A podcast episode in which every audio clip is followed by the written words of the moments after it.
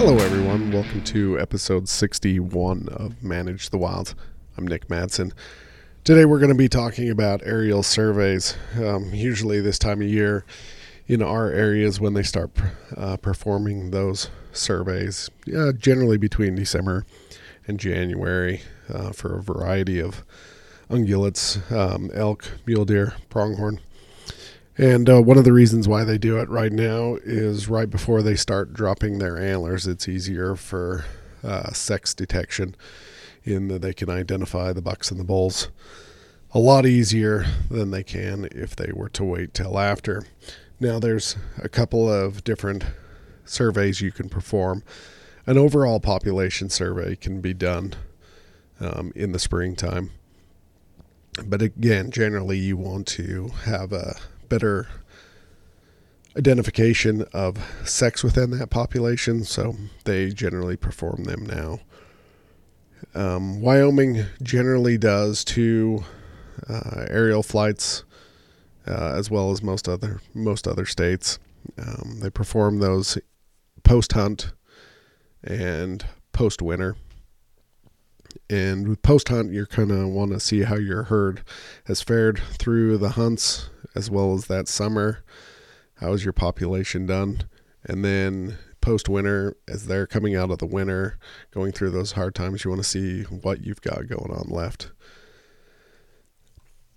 Nevada, they uh, did a pretty good breakdown of generally when they they do their hunts. And for their post hunt, their post hunt flights are generally near the peak of the rut of whatever species they are flying for. It's not always easy for them to do because of migration and some of the areas that they are they have seasonal constraints or whatnot.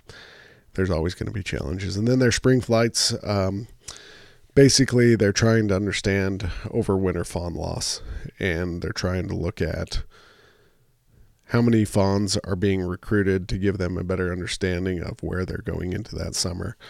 They do two different types of surveys. They do what's called a directed search survey. So, if there's an area that they're particularly concerned about, they will do what's called a directed search, and where they identify the area and they will fly that area.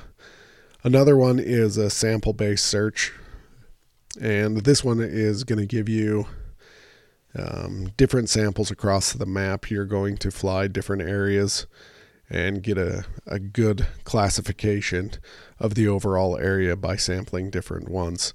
In the directed search, um, they may suggest a number of, let's classify 500 deer. And when they go in and fly these, they're just going to count to 500. And once they hit that number, they're done. Then they can go and average their bucks and does, fawns and does when they do that sample based survey, they will pick a handful of sites, whatever they think they can fly for that day, and they will pick random sampling points. And they are not trying to hit a number, they are just trying to carry, count what is in those sample surveys, the, those areas. So, the challenge that they face in these is what's called sightability.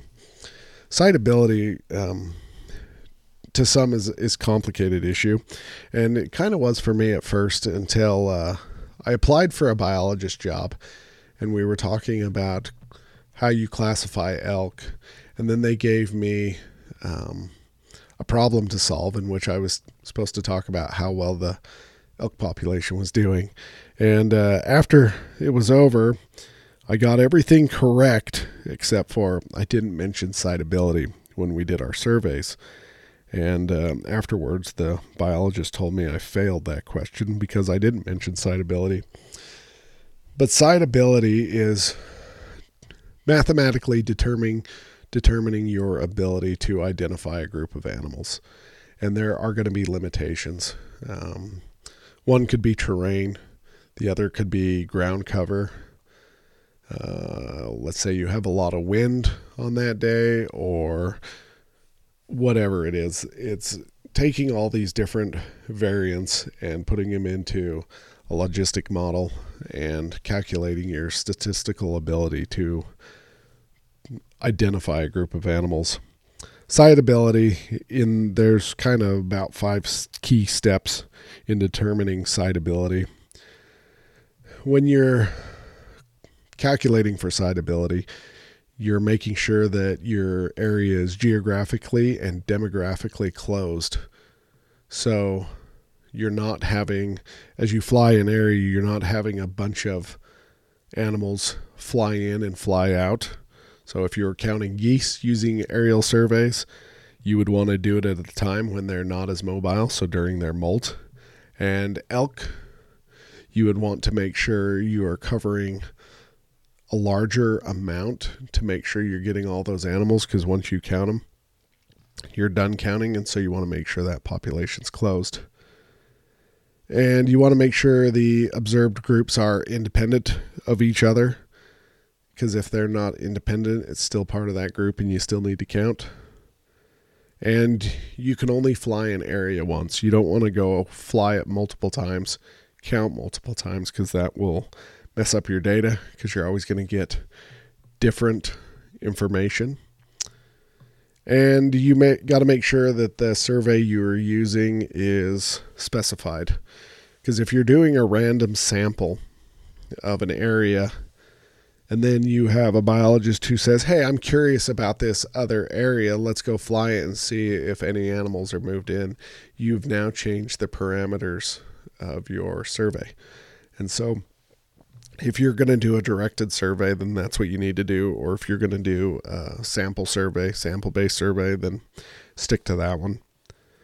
And then just make sure you can count the probability of detecting an animal or groups of animals. So uh, if you're familiar with the elk and all your sightings before, you calculate that information. But in the state of Utah, if you're trying to determine or calculate the probability of observing a wolverine, there's very limited data, and so it will be more challenging to calculate.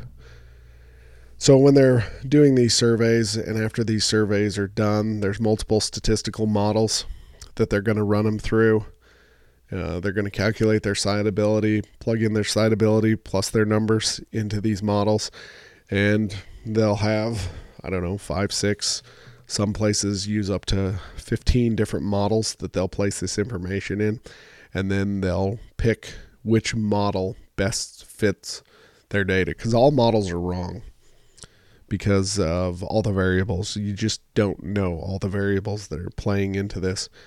And so while they're doing these uh, um, aerial surveys,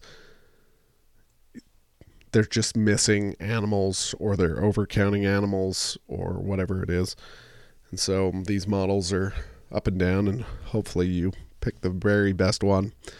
A lot of people are wondering isn't um, flying super expensive? And it is. So why would we use that versus another method? Why not pick um, drones or whatnot? And in um, Idaho, they uh, have laid out the reasons why they do it. There's two reasons um, human safety and animal welfare is the priorities during these. Um, because they they animal welfare they're not harassing the wildlife if they were to do them on the ground and get into the areas that they need to they would be using machines and they would um, snow machines, snowmobiles, they would be pushing animals and putting a lot more stress than when they're flying with a helicopter.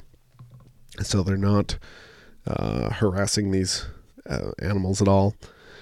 Timing of the flights is is important for them as well. Um, you're obviously going to be going in December, January, and so some days you're going to have a lot of snow and bad weather, and other days you're not and so you can kind of pick your timing a little better than you would in other other areas. Um, plus, uh, flying from a helicopter, you have better visibility. You're up above the ground. You're looking down on them. Some of the disadvantages is this is some of the most dangerous work that you could do. And because you're flying so low that if anything happens, oftentimes it's a major catastrophe. And um, I know quite a few biologists uh, who uh, suffer from motion sickness. Uh, I heard a story of one biologist. He was throwing up so bad they ended up just having to land the helicopter just because he was so sick. He couldn't do anything, couldn't do his job. And so um, some people are motion sickness. When I've ridden in helicopters before, it wasn't, I, I was not affected. But uh, I've uh, got my private pilot's license and I've flown with people who get motion sickness quite easily. And then uh, sometimes uh, the mountainous terrain just makes it challenging um, to identify these animals just the way they are.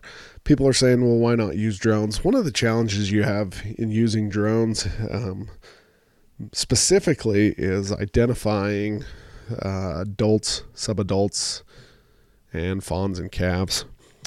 I was asked to go out and classify an area, and I was different. I was a different person than the biologist who had done the previous classification.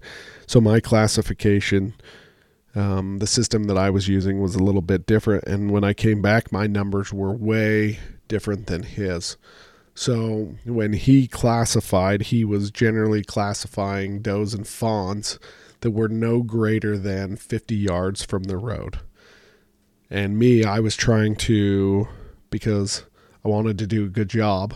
I was trying to classify as many animals as possible, and I was doing some up to 200 yards away. And obviously, my method was not as accurate because I came back with two to three times more fawns.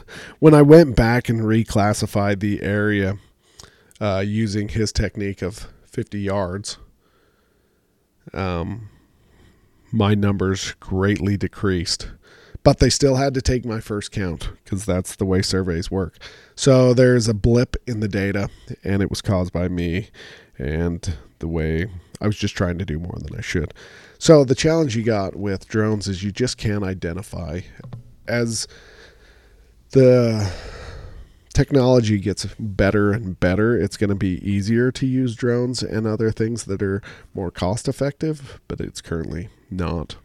You can um, classify from the road, but you're obviously not going to get those animals that are hiding on the other side of the hill, um, that uh, away from a highway or urban areas. They're just going to be in those tough locations.